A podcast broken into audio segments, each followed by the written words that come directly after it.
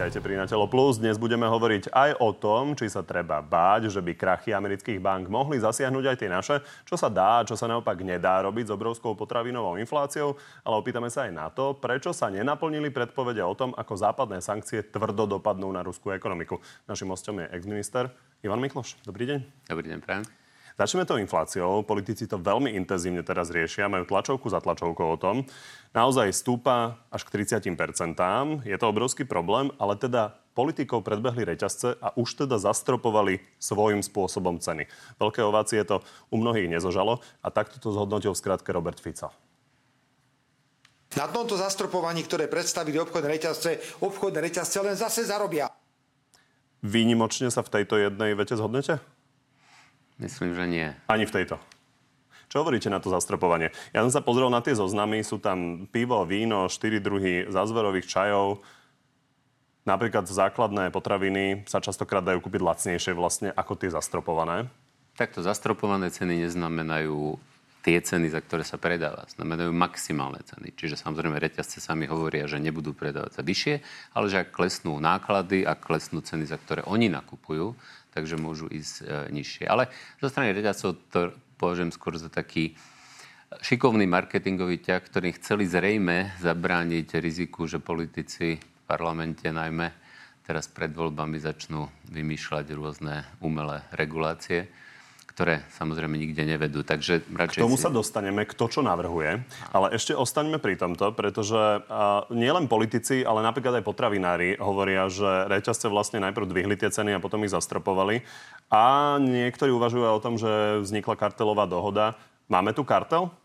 To neviem. Na to, aby, aby, na to máme inštitúciu, protimonopolný úrad, aby ak kartel vznikne, tak aby to riešil.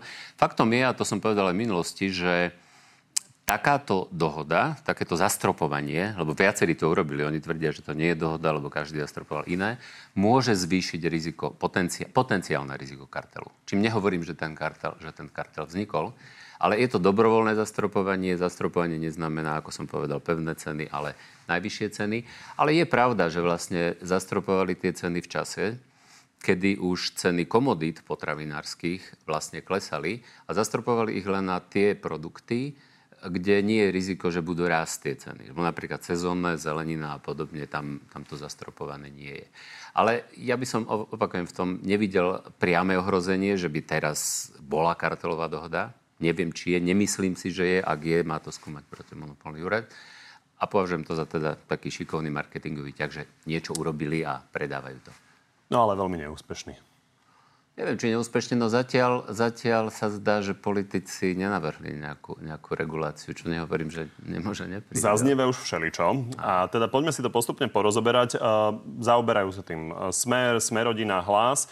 A teda konkrétne Hlas hovorí, že treba zvýšiť dotácie pri výrobcov, zaviesť nulovú DPH na predaj z dvora, 5% DPH na všetky základné potraviny a čo je asi najkomplikovanejšie, zaviesť nejakú maržu, konkrétnu, presnú, zastropovanú, Čiže ten rozdiel medzi nákupnou a predajnou cenou vyriešiť. Toto hovorí Peter Pellegrini.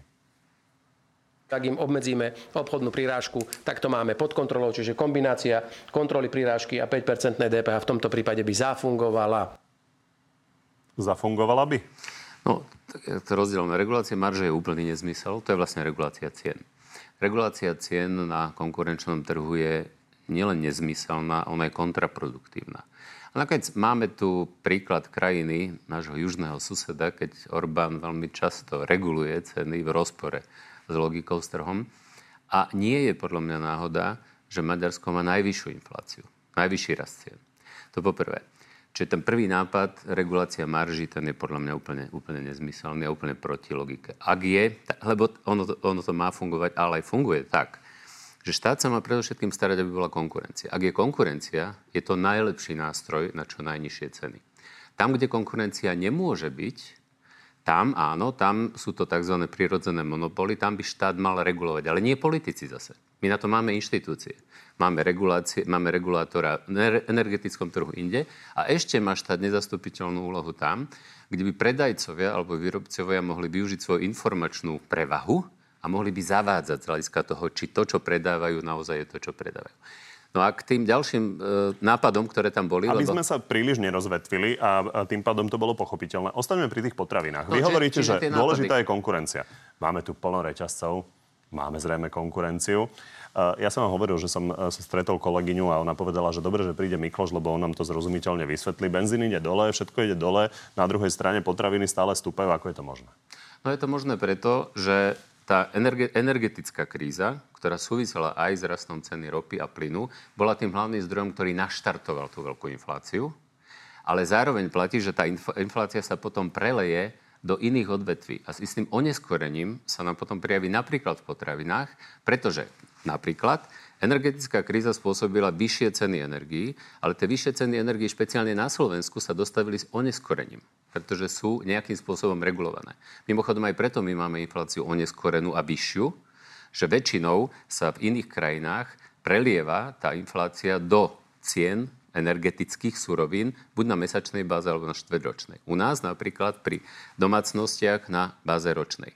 Čiže to, že je tam iné oneskorenie, sú, že isté oneskorenie to súvisí s tým, že vlastne to, čo je drahšie, nie je len priamo spotrebovávané ako komodita, ale vstupuje to v rámci toho reťazca aj do iných výrobkov ako súčasť tých nákladov. Čiže nie vždy, preto je to v čase trochu rozkolísané.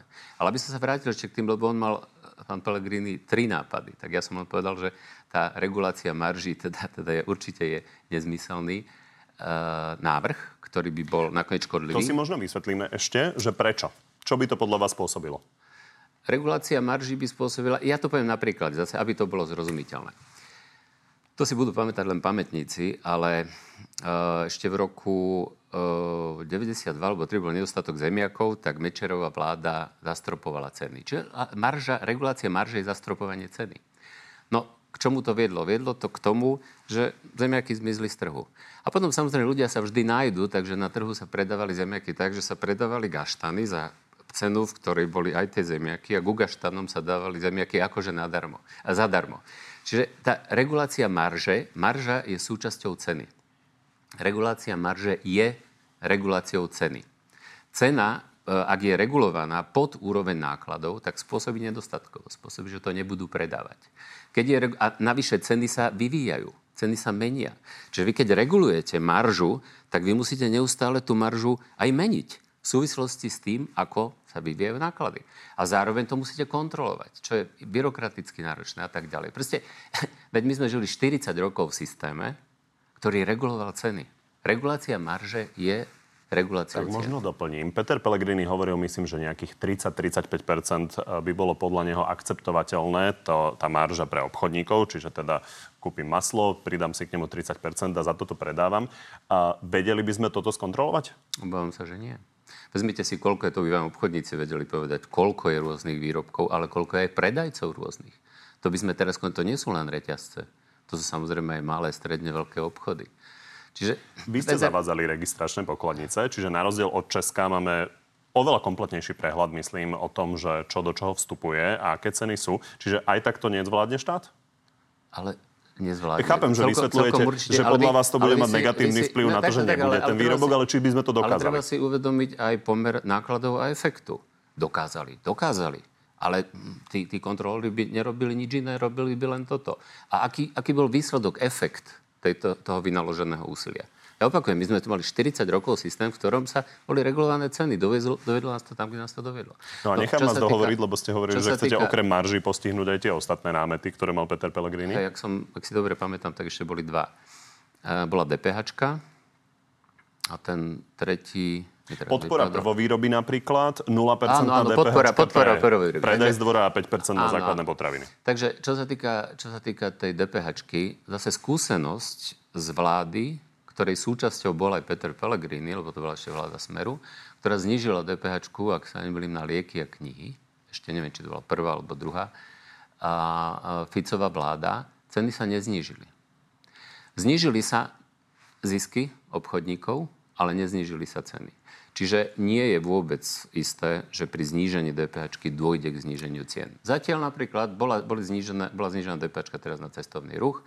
Už som zachytil, že hovoria, hovoria, hovorí biznis z cestovného ruchu, že hej, no zatiaľ to neviedlo k zníženiu cien, lebo v minulosti sme mali ťažkosti, teraz to potrebujeme dorovnávať. Tam napokon Igor Matovič avizoval, že jednoducho to je na vyriešenie ich ťažkostí a že vlastne nebude vlastne problém, ak to, sa to nepremietne kompletne do cien. to neviete, štát to nevie nejakým spôsobom docieliť. To je jednoducho na tom obchodníkové predajcovi, či zníži tú cenu alebo ju nezníži. No a doplním tú otázku, ktorú zase hovoria o tomto znížení uh, politici, že Veď my sa dohodneme s tými reťazcami, nejako džentlmensky, že teda vy to premietnete do tých cien. Ja neviem, či sa dohodnú. To tvrdili aj vtedy, keď znížili, keď znížili, lebo vtedy naša výhrada bola, aj moja výhrada bola, že to nepovedie k zniženiu cien. Toto isté hovorili vtedy. Ale áno, my sa s nimi dohodneme, prípadne my na nich zatlačíme. No len k tomu zniženiu cien to nevedlo. A navyše, aj DPH, aj ten tretí nápad, teda, e, teda to, že budeme dotovať napríklad prvovýrobu, majú veľké fiskálne náklady. Čiže štát buď stratí, na znížení DPH stratí peniaze a treba vidieť, že DPH je hlavný zdroj príjmov do štátneho rozpočtu a na zvýšení podpory napríklad prvovýrobcov musí zase zvýšiť výdavky. Čiže obidva tieto nástroje majú negatívne fiskálne alebo rozpočtové dôsledky. A my sme v situácii, žiaľ Bohu, slovenská ekonomika, že naša dlhodobá udržateľnosť verejných financií je jedna z najhorších a že máme príliš vysoký deficit a že už v budúcom roku budeme, bude budúca vláda musieť znižovať verejné výdavky. Tomu čiže, hneď dostať, čiže žiaľ, ale... Bohu, žiaľ Bohu nejaké takéto ľahké, populárne riešenia, ktoré politici vždy vyťahujú, niektorí politici pred voľbami s oveľa väčšou intenzitou, neexistuje. Robert Fico, keď sedel na tomto mieste, kde ste sedeli vy, tak hovoril, že on práve chce nájsť súbor zložitých opatrení, že to vôbec nie je také jednoduché. Ale chcem sa opýtať, teda vy, vymenovali sme si, čo podľa vás fungovať nebude. Na druhej strane ľudia vidia tie ceny, ktoré sú naozaj obrovské. Pri niektorých komoditách idú ešte aj cez tých 30 toho nárastu. Čo sa s tým dá robiť? No, napríklad pomôcť Ukrajine, aby vojna skončila čo najskôr pomôcť jej viac, ako jej doteraz pomáha Západ, vrátane Slovenska, aj keď pomáhame. A pretože jedným zo zdrojov, alebo jednou z príčin vlastne toho rastu cien aj energií, ale aj potravín, je práve vojna.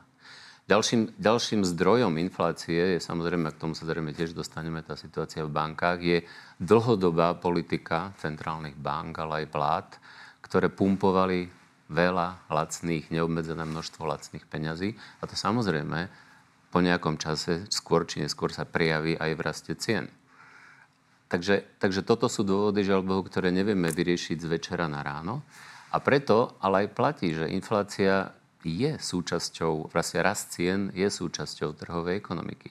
Viete, v minulosti, ja si to pamätám, ako mladší si to nebudú pamätať, ale my starší si to pamätáme, že propaganda komunistická stále, pozrite sa, jak na západe rastú ceny. A krízy sú tam ekonomické, rastú tam ceny, majú infláciu. U nás je mlieko stále za dve koruny.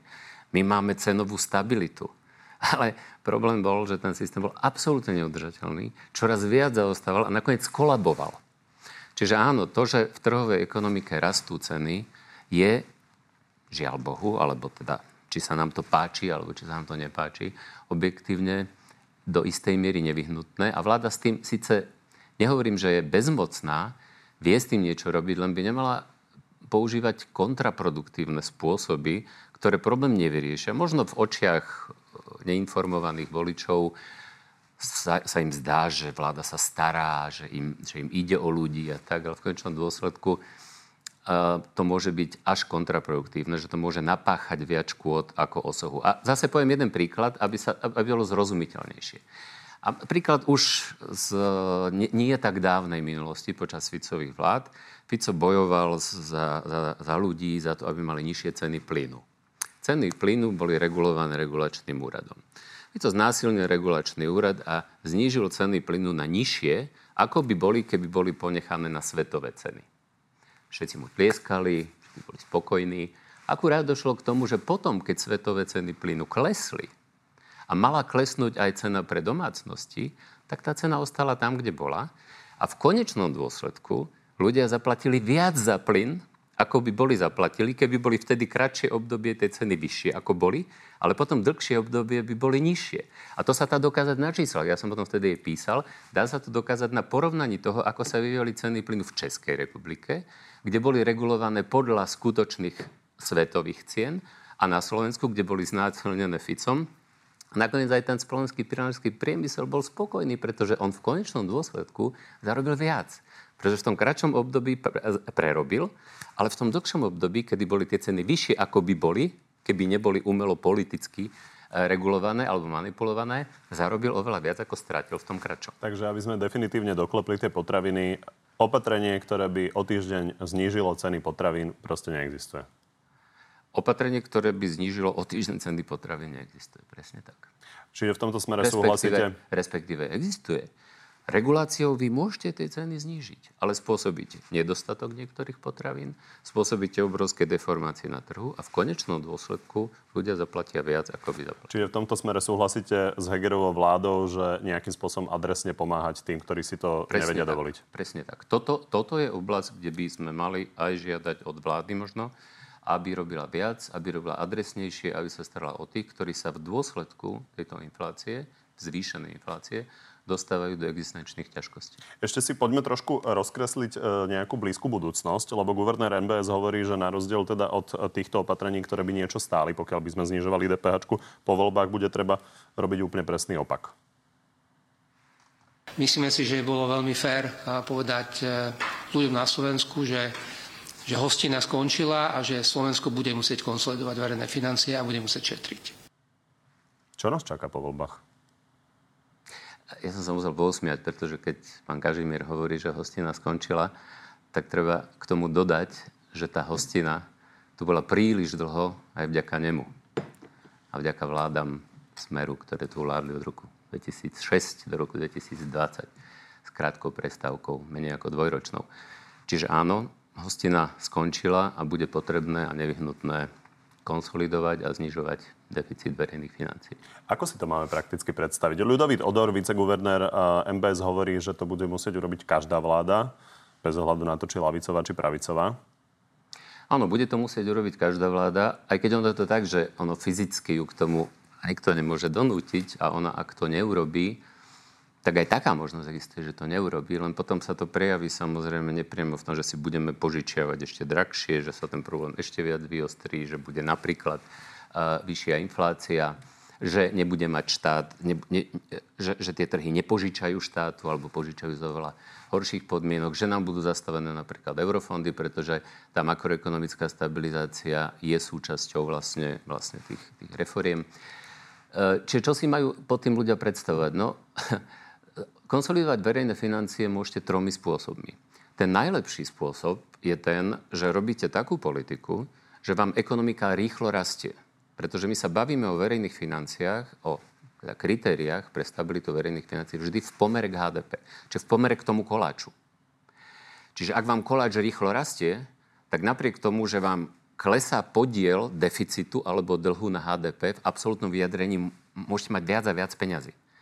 Lebo ten, keď rastie HDP rýchlejšie, ako rastú verejné výdavky, čo môžu stále rásť, ale rýchlejšie rastie ten koláč, tak ten pomer, podiel sa zmenšuje. Čiže inými mimochodom, slovami, keď dlžíme 100 miliard, ale v skutočnosti to bude e, stále menej percent, tak je to tak. úplne Čiže keď držíme 100 miliard z 1000 miliard, tak je to rozdiel, ako keď držíme 100 miliard z, myslím, z koláča, z HDP, z 2000 miliard. Hej? To je mimochodom presne to, čo sa podarilo reformami Zurindovej vlády, že my sme na jednej strane znižovali podiel verejných výdavkov výrazne, z 52% HDP za 8 rokov na 39% HDP, ale zároveň koláč rastol tak rýchlo, to HDP rastlo tak rýchlo, že v absolútnom vyjadrení mal štát viac a viac peňazí. Čiže to je najlepší spôsob, ako to urobiť. A Robert Fico ale, by vám zakontroloval, ale, ako sa ľuďom žilo. Ale poďme, poďme počkajte, prakticky počkajte, k tomu. Počkajte, ja hovorím aj o rokoch, keď už z toho profitoval Fico. V poriadku, ja z tohto ja, nechcem ja robiť hovorím, politickú ja debatu, lebo nemáte tu oponenta. Ja sa snažím nie, ja nejakým hovorím... spôsobom uh, uh, zistiť, uh, čo ľudí presne čaká, bez ohľadu na to, že aká bude vláda. Uh, lebo keď sa pozrieme napríklad do Českej republiky, tam prišla pravicová vláda, jedno z prvých opatrení, ktoré teda chystá v rámci toho, že treba znižovať ten deficit, aj keď oni ho majú uh, nižší ako my. Tak je škrtanie stúpania dôchodkov. No, Čo si máme prakticky predstaviť? Čo sa tu môže takže, diať? Ja som len nedokončil, čiže ten najlepší spôsob je dosiahnuť ekonomický rast. Hej? A keď už hovoríte, spomenuli ste Fica a Českú republiku, tak treba vidieť, že napríklad v Českej republike v tých dobrých časoch mali oveľa zodpovednejšiu politiku, lebo mali prebytkový rozpočet. Naše časy boli lepšie ako české v tom čase, ale za Fica sme mali stále, stále deficit. No a teraz k tomu, čo sú tie ďalšie spôsoby, tie menej pekné alebo tie menej príjemné. No to je pomerne jednoduché. Ak chcete krátkodobo bez nejakých reforiem e, znižiť deficit, tak musíte buď znižiť výdavky, alebo zvýšiť príjmy. Alebo aj jedno, aj druhé. Zvýšiť príjmy môžete zvyšovaním daní alebo zvyšovaním efektívnosti výberu daní, keď máte veľké e, výpadky alebo úniky daňové No a znižovať výdavky škrtaním. Čiže, čiže z krátkodobého hľadiska je to vždy politicky nepríjemné, nepopulárne, lebo ľudia nemajú radi ani zvyšovanie daní a nemajú radi ani znižovanie výdavkov. Netušíme, čo sa e, za najbližších pár mesiacov ešte v parlamente udeje, keďže je tam naozaj veľká súťaž e, o voliča a súťaž e, v rozdávaní. Je možné, že sa poschvalujú veci, ktoré sa potom budú škrtať? Možno je, možno je v tejto chvíli všetkom. Ja nevieme, ako dopadnú voľby, kto bude pri vláde, do akej miery to bude zodpovedná vláda, ktorá, ktorej bude záležať aj na tom, aby sa nezadlžovali zase zbytočne alebo nezmyselne ďalšie generácie a tak ďalej a tak ďalej. Čiže možné, možné je úplne všetko. Faktom je, a potvrdzujem, vy ste spomenuli, že to povedal Ludodor, že, že nakoniec aj guvernér Kažimír to povedal, že, že hostina, hostina skončila. Poďme na niečo, čo ovplyvníme asi menej, a to je situácia v bankách. Videli sme, že pred dvoma týždňami vlastne skrachovala doteraz najväčšia banka od krízy v Spojených štátoch, Silicon Valley Bank, a potom prišla ďalšia. A rýchlo reagoval Bielý dom takto. Požiadam kongres a bankových regulátorov o sprísnenie pravidiel pre banky. Musia urobiť situácie ako táto menej pravdepodobné a musia chrániť americké miesta a malé firmy. Čo ste si pomysleli, keď ste toto zaregistrovali pred tými dvoma týždňami? Mávli ste rukou, toto sa nás nejako nedotkne? To nie. E, už to, že to riešil e, prezident verejným vyhlásením, že cez víkend vlastne to riešil Fed, americká centrálna banka, že prijal dve zásadné opatrenia, svedčilo o tom, že tá situácia môže byť vážna, ak by sa začala šíriť panika. Lebo v bankovom systéme platí v trhových ekonomikách, že aj zdravá banka, ak všetci vkladatelia po, e, požiadajú v krátkom čase o, o výber svojich vkladov, klakne.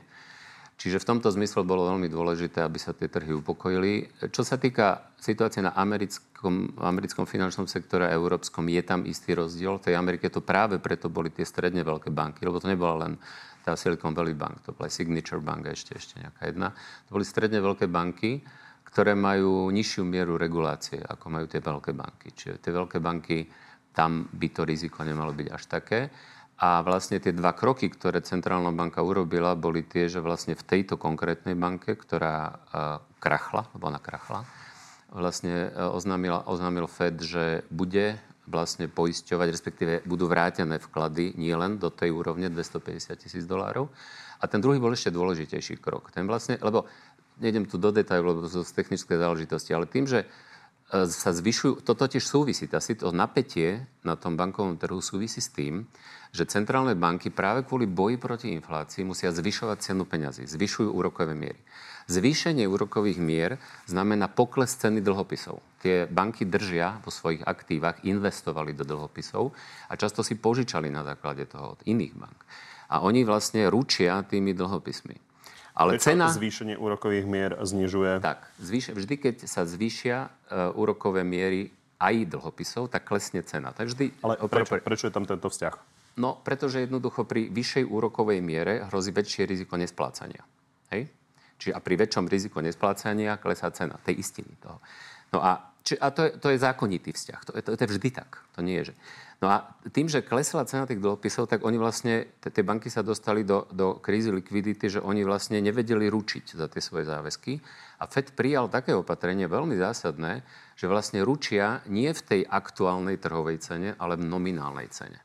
Hej, lebo to sú vlastne, hovorí sa tomu, nezrealizované straty. Keď oni držia dlhopisy v nejakej nominálnej hodnote, ale tá trhová je teraz nižšia. Čiže Fed povedal, OK, každej banke, každej, nielen tým, každej banke, ktorá sa ocitne v problémoch s likviditou, požičia Fed, čo je de facto štát, ale e, za, za, v hodnote, nominálnej hodnote tých dlhopisov, ktorými bude ručiť. Nie v tej trhovej. Čiže ako, te, ako keby ten gap, ten rozdiel, tú, tú dieru e, v, to, v tej cene prevzal na seba ako keby štát. Čím sa znížilo riziko, že vlastne podobné banky, aj tie stredne veľké, sa dostanú do, do tých musím problémov. Sa opýtať, no a v Európe musím iná... sa opýtať kolegyne, že či je toto ešte stále uh, v tej rovine, že Mikloš to vysvetlí, takže to všetci pochopia. No, Ale... dôležité je len snáď, snáď povedať, že teda tým, že stúpa cena peňazí a musí stúpať, lebo uh, treba bojovať proti inflácii, tak sa zvýšilo napätie v tých bankách a tá centrálna banka im znovu pomohla. Ešte možno doplňujúcu otázku k tomu, čo ste za, začali, že naozaj zdravá banka môže klaknúť. A veľmi zložitá otázka, veľmi jednoducho naformulovaná. Ako je možné, že ľudia, čo obchodujú s cennými papiermi, sa chovajú tak stádovito? To je zase, povedal by som, až zákonitosť. To je, v zásade to platí aj napríklad o zahraničných investíciách. Keď niekde, keď je nejaká krajina fashion móde, tak tam idú všetci. Keď je problém, tak utekajú všetci. No, ale v zásade je to dané podľa mňa tým, že všetci chcú zarobiť. Tak idú všetci tam, kde sa zarába. Ale keď hrozí strata, nikto nechce prerobiť. Nikto nechce stratiť. Tak utekajú všetci z toho, kde môže vzniknúť tá strata. Čiže to je zase vec, ktorá zrejme je, povedal by som, takou nevyhnutnou súčasťou vlastne fungovania trhovej ekonomiky. Uh, okrem uh, teda tejto z epizódky s americkými bankami sme zaznamenali, že Credit Suisse má problémy, čo je banka, ktorá je oveľa bližšie vo Švajčiarsku ku nám. Všetci v rámci Európskej únie upokojujú, že všetko je teda v poriadku, že všetko zvládneme. Kristín Lagardeová hovorila toto isté tiež. Peter Kažemír tvrdí, že kvôli tomu, že sme na tom oveľa lepšie, ako sme boli pár rokov dozadu na Slovensku, ale aj v európskych bankách vďaka regulácii poslednej, posledného desaťročia nenájdete alebo nájdete minimum koslivcov.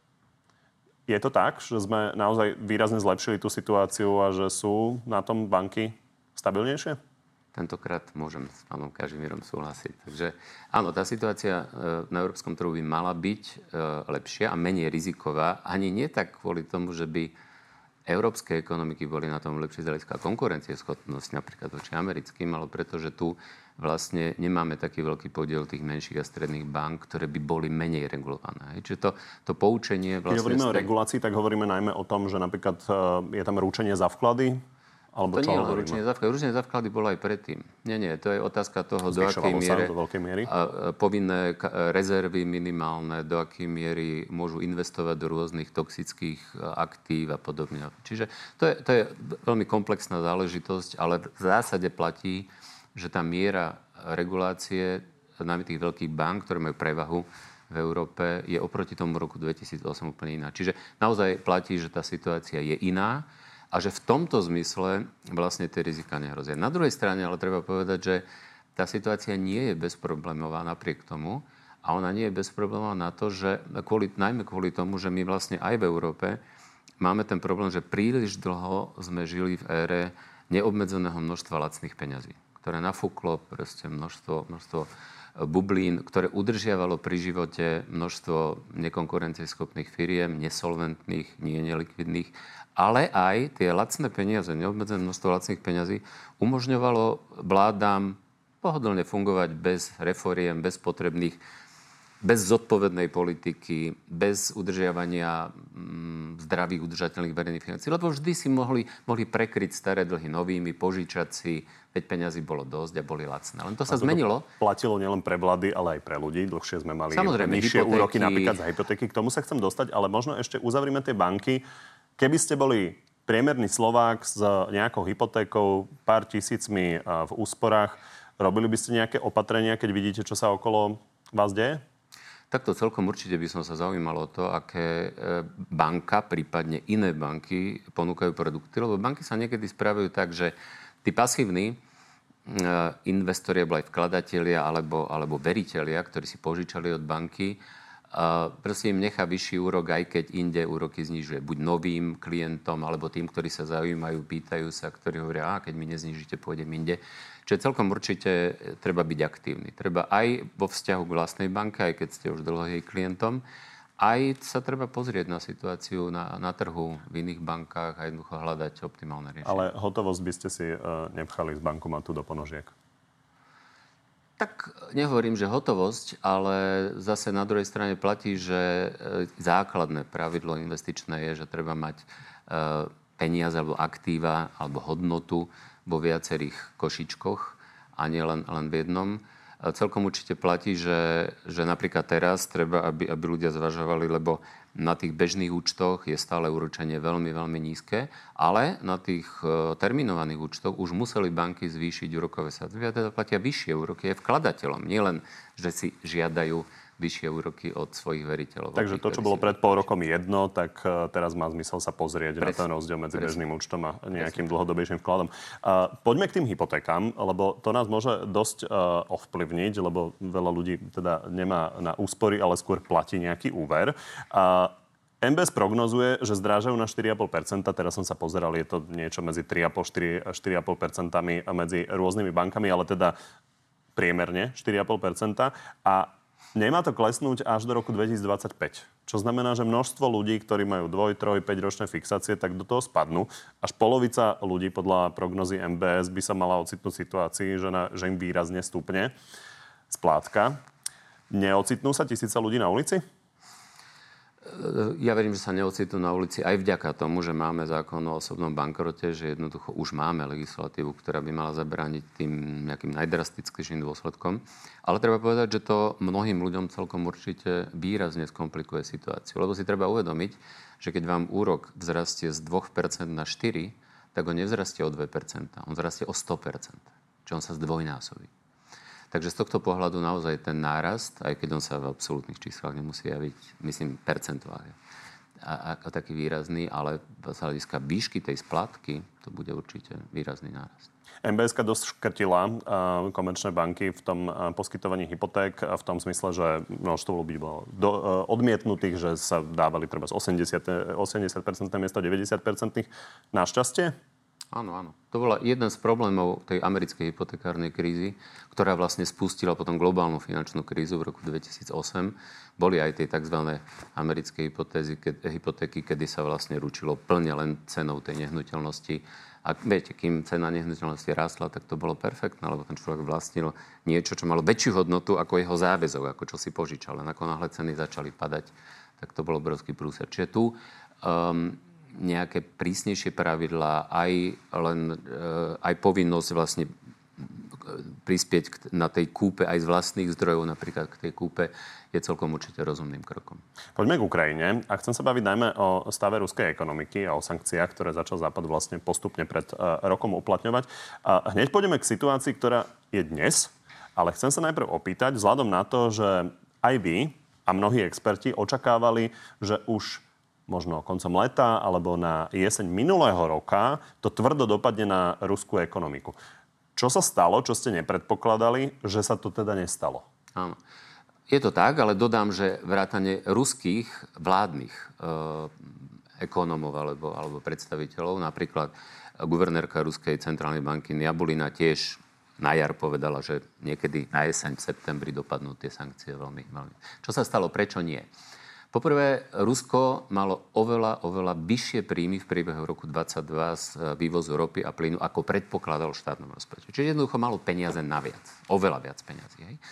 Hlavným dôvodom bola vojna, ktorú samo Rusko vyvolalo, energetická kríza a s nami to súvisí tak, že Európa sa vedela, že sa musí odstrihnúť od ruského plynu, ale zároveň mala prázdne zásobníky pre ďalšiu zimu, čiže musela ich naplniť a nemohla ich naplniť do značnej miery inak ako aj ruským plynom.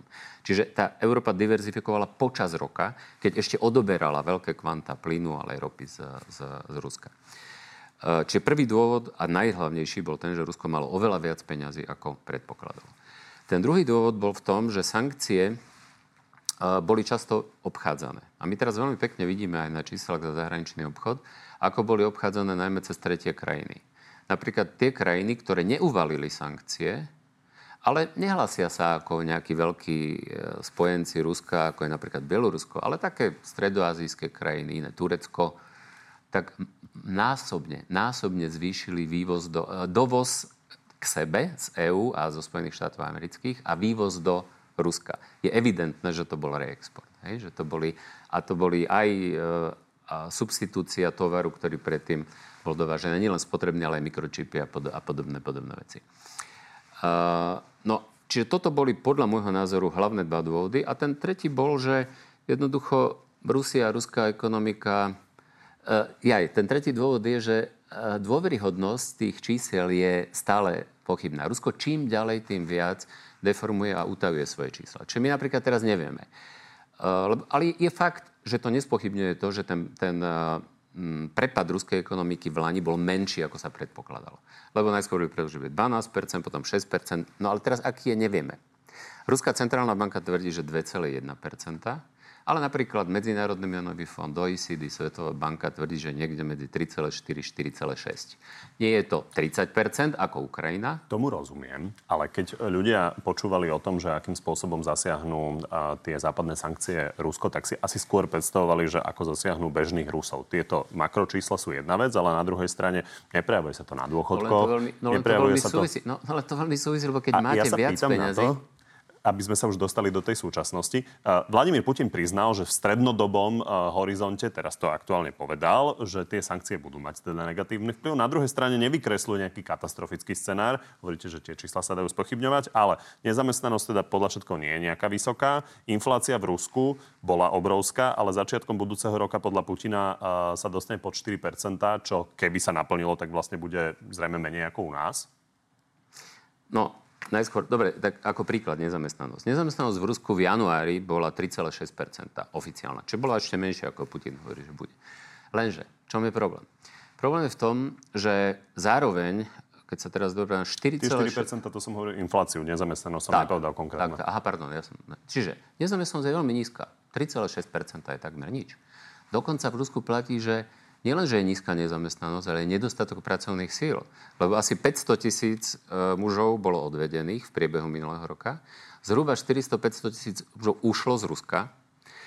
A potom boli nejaké presuny z iných výrob do vojenských výrob, čiže ekonomika trpí nedostatkom pracovných síl. Zároveň ale skutočná nezamestnanosť, toto je oficiálna, Skutočná nezamestnanosť je odhadovaná na úrovni okolo 13 To, to nehovorím svojím, to som, to som sa dočítal z nejakej firmy výskumnej, ktorá tvrdí, že v Rusku je 4,6 milióna ľudí, ktorí sú buď na neplatenom voľne, alebo len na čiastkovom pracovnom úvesku. 4,6 milióna. Čiže to sú ľudia, ktorí nie sú evidovaní ako nezamestnaní, pritom sú de facto nezamestnaní, alebo čiastočne nezamestnaní, a ešte nedostávajú nič od štátu.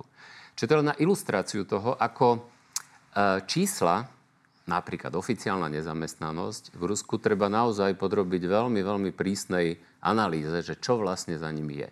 A teraz k tej celkovej situácii. E, máte pravdu, že bežná životná úroveň, že vojna sa na bežnej životnej úrovni Rusov doteraz výrazne negatívne neprejavila majú menej iných výrobkov, možno na ktoré boli zvyknutí, ale tí bežní Rusi, tí chudobní Rusi, ktorí nekupovali výrobky z, z, z dovozu zo západu, necestovali do zahraničia, nie. No aj preto, čo som hovoril, mali oveľa viac peňazí, čiže zvyšovali dôchodky, zvyšovali detské prídavky, zvyšovali sociálne dávky, proste používali ten prebytok peňazí nielen na vedenie vojny, ale aj na to, aby ľudia nepociťovali vlastne dôsledky. Ale od decembra sa to dosť zásadne zmenilo. Zhruba už december bol z hľadiska verejných financií zlý pre Rusko. Bol zlý aj preto, že klesali a klesajú dodnes ceny ropy a plynu. Oni klesali aj preto, že Európa sa už zabezpečila a mimochodom aj e, stav zásob na budúci rok je oveľa väčší, ako bol v tomto a tak ďalej. Boli zavedené cenové stropy na ruskú ropu. Rozdiel medzi cenou ropy Brent, západnej ropy, a, a ropy Ural, ruskej ropy, je dneska, dneska rekordný. Čiže Rusko malo napríklad za prvé dva mesiace tohoto roka o 46% nižšie príjmy z predaja ropy a plynu ako za rovnaké obdobie minulého roka. A ruské verejné financie za posledné 3 mesiace, už 4, bavíme sa o decembri, januári, februári a marci, zaznamenávajú obrovský prepad. Ale že obrovský. Za január, február ešte nemáme definitívne čísla za mers. Neviem, či ich budeme mať. Lebo napríklad, ešte pred troma týždňami som bežne navštevoval stránku Ruskej e, národnej banky, kde boli veľmi zaujímavé údaje, veľmi profesionálne vedená stránka. E, tento týždeň som sa pokúšal pri písaní ako článku tam dostať, už sa tam nedostane. Už máte napísané, vo vašom regióne nie je prístup k tejto, týmto dátam. Ale len za prvé dva mesiace, január a február, vlastne deficit verejných financií dosiahol takú úroveň, 90% celoročne plánovanej úrovne. Za prvé dva mesiace sa príjmy znížili o 25% a výdavky zrastli o 50%, dokonca 52%. Čiže ten problém je, že Rusko má čím ďalej, tým väčší, akútnejší problém a rozvrátené verejné financie. Má menej peňazí, a ruská ekonomika bola postavená na peniazoch z ropy a plynu. Keďže ceny sú nižšie, má menej, sú stropy a tak ďalej, sankcie. A výdavky sú oveľa, oveľa vyššie, najmä preto, že tá vojna je drahá. Že tá vojna stojí veľmi, veľmi veľa peňazí. Čiže, a teraz budem citovať e, Olega Deripasku, oligarchu veľmi blízkeho Putinovi, ktorý povedal, čítal som to Wall Street Journal, tam to bolo citované, že Rusku dojdú peniaze na budúci rok. Čiže zatiaľ Rusko má ešte ten fond národného blahobytu, kde má nejakých 127 alebo koľko miliard e, dolárov pre, predáva svoje, svoje rezervy, tá, tú časť, ktorá nebola zablokovaná na západe, ale ak ten vývoj bude pokračovať, a zatiaľ nie je predpoklad, že by tie ceny ropy a plynu napríklad sa mali nejako, nejako otočiť významne, tak jednoducho sa to prejaví, lebo v konečnom dôsledku, keď prídete o tieto peniaze, o tieto rezervy, tak to vyvolá poprvé inflačné tlaky a potom vláda bude mať na výber z dvoch možných riešení buď začne tlačiť peniaze a roztočí infláciu a vlastne spôsobí rozvrat ekonomiky, alebo bude musieť škrtať. Keďže Putin je odhodlaný pokračovať vo vojne a nechce škrtať alebo šetriť na vojenských výdavkoch, tak bude musieť šetriť inde. A v Rusku platí, dlhodobo to platí, však Putin je pri moci už 23 rokov, počas tých 23 rokov vždy platilo. Putinová popularita sa vyvíjala v súlade so životnými, ekonomickými a sociálnymi podmienkami Rusov.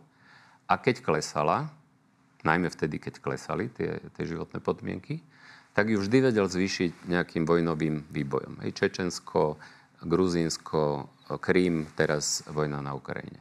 A tomu ide veľmi dobre a treba povedať, že až prekvapivo, jak sa zdvihla tá popularita v dôsledku tejto vojny po februári z nejakých 70%, okolo 70 na 83 až 4, tam sa drží dodnes. Ešte aj najnovší prieskum za marec je taký, že stále je to tých nejakých 83. Ale ak sa spojí, podľa môjho názoru, lebo, lebo stále sa tie, tie podmienky nezhoršujú, vojna síce zjavne nie je úspešná zatiaľ, ale tá propaganda samozrejme to vykresluje úplne inak. Všetky nezávislé médiá a inštitúcie boli zlikvidované. Čiže ak, Rusi, ak sa Rusom bude žiť horšie a jednoznačne, ak sa ich situácia bude zhoršovať, ak zároveň Rusko prehrá tú vojnu, a teraz otázka čo je prehrou v tej vojne. Ja si myslím, že pre Rusko by kľúčové z hľadiska vnímania tej vojny, z hľadiska bežných Rusov, je Krym. Ak Rusko stratí Krym, tak to bude celkom jednoznačne interpretované ako prehra v tej vojne. Ak sa zároveň budú zhoršovať ekonomické a sociálne podmienky života bežných Rusov, tak samozrejme to môže spôsobiť obrad. Nehovorím, že spôsobí, ale môže. Aby som to zosumarizoval, nevieme do, dohľadnúť samozrejme to dvoch rokov, dajme tomu, ale keď som vás počúval, tak najbližšieho pol roka napríklad sa pre bežných Rusov ekonomicky nič vážne nestane, ale hovoríte, že treba o rok už to bežní Rusi zaznamenajú či už na veľmi vysokej inflácii, alebo povedzme škrtanie dôchodkov. Áno, toto je, toto je pravdepodobný scenár. Samozrejme, nikto nemá kryštálovú gulu, ale z hľadiska toho, čo vieme o ruskej ekonomike, o vývoji, tak je to... A zjavne Putin hrá na to, aby sa Západ unavil, aby prestal podporovať Ukrajinu a tak ďalej. Čiže, čo zároveň ale svedčí, a to, o tom svedčí nielen ekonomický vývoj, a to, či má peniaze, nemá, ale aj ten vývoj na tom fronte, že žiaľ Bohu tá vojna asi tak skoro neskončí. Čiže áno, v priebehu toho najbližšieho roka zrejme bude pokračovať. A keď veľa, veľa ukáže vlastne to, či dôjde k ofenzíve, proti ofenzíve teraz na jara v lete, ako dopadne. Zastavme sa ešte na záver pri Mikulášovi Zurindovi a jeho politických ambíciách. On chcel spájať malé pravicové strany, ale momentálne teda zbiera podpisy a zaklada novú. A teda tí, ktorí tiež chceli spájať tú pravicu, tak sa z toho trošku čudujú.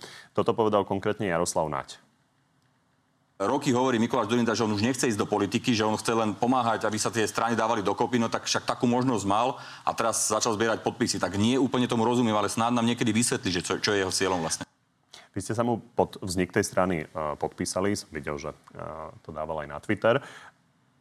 Prečo je dobrý nápad vlastne spájať pravicu zakladaním nových strán?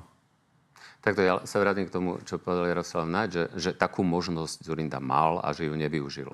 Ale však z toho, čo ja viem, ju nie, že nevyužil, ale jednoducho bola porušená dohoda zo strany človeka, s ktorým sa Jaroslav Naď spojil v tej novej strane demokrati.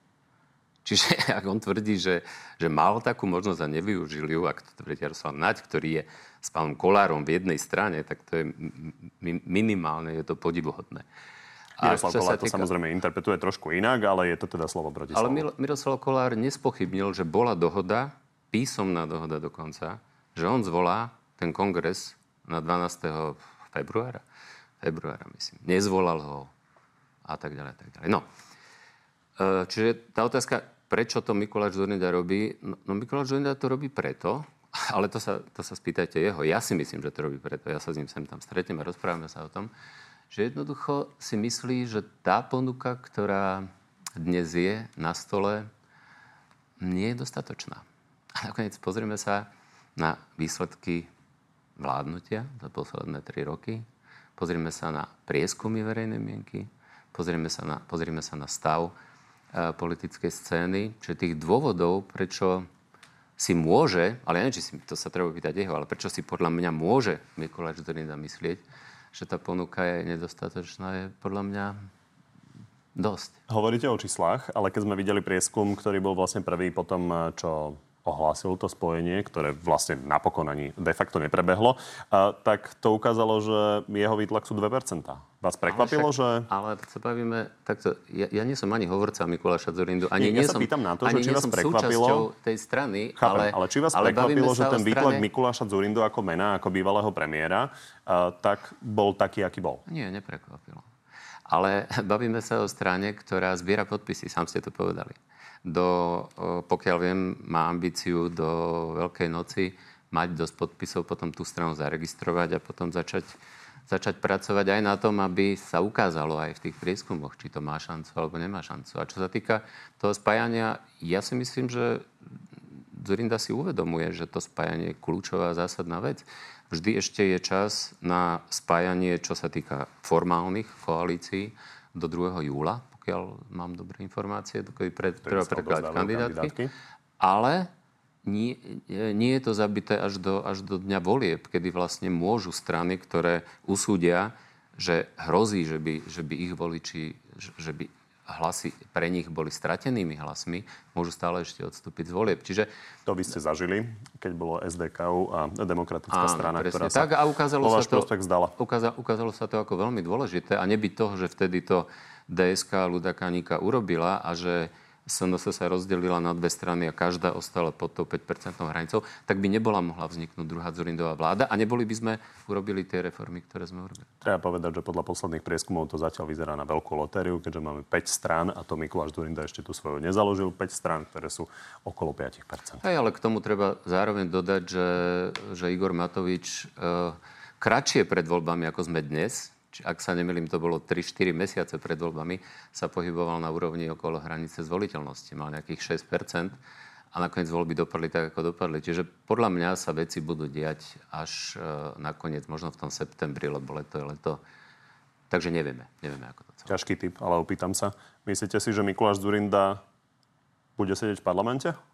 Po to pol neviem. roka? To neviem. Ja ani neviem, či bude kandidovať, takže neviem. Tak uvidíme. Ďakujem, že ste prišli. Ďakujem za pozvanie. Z dnešného Na telo plus je to všetko. Pri ďalšom sa vidíme opäť po veľkonočnej pauze o dva týždne a samozrejme si všetko nájdete v archíve a na podcastoch. Príjemné popoludne ešte.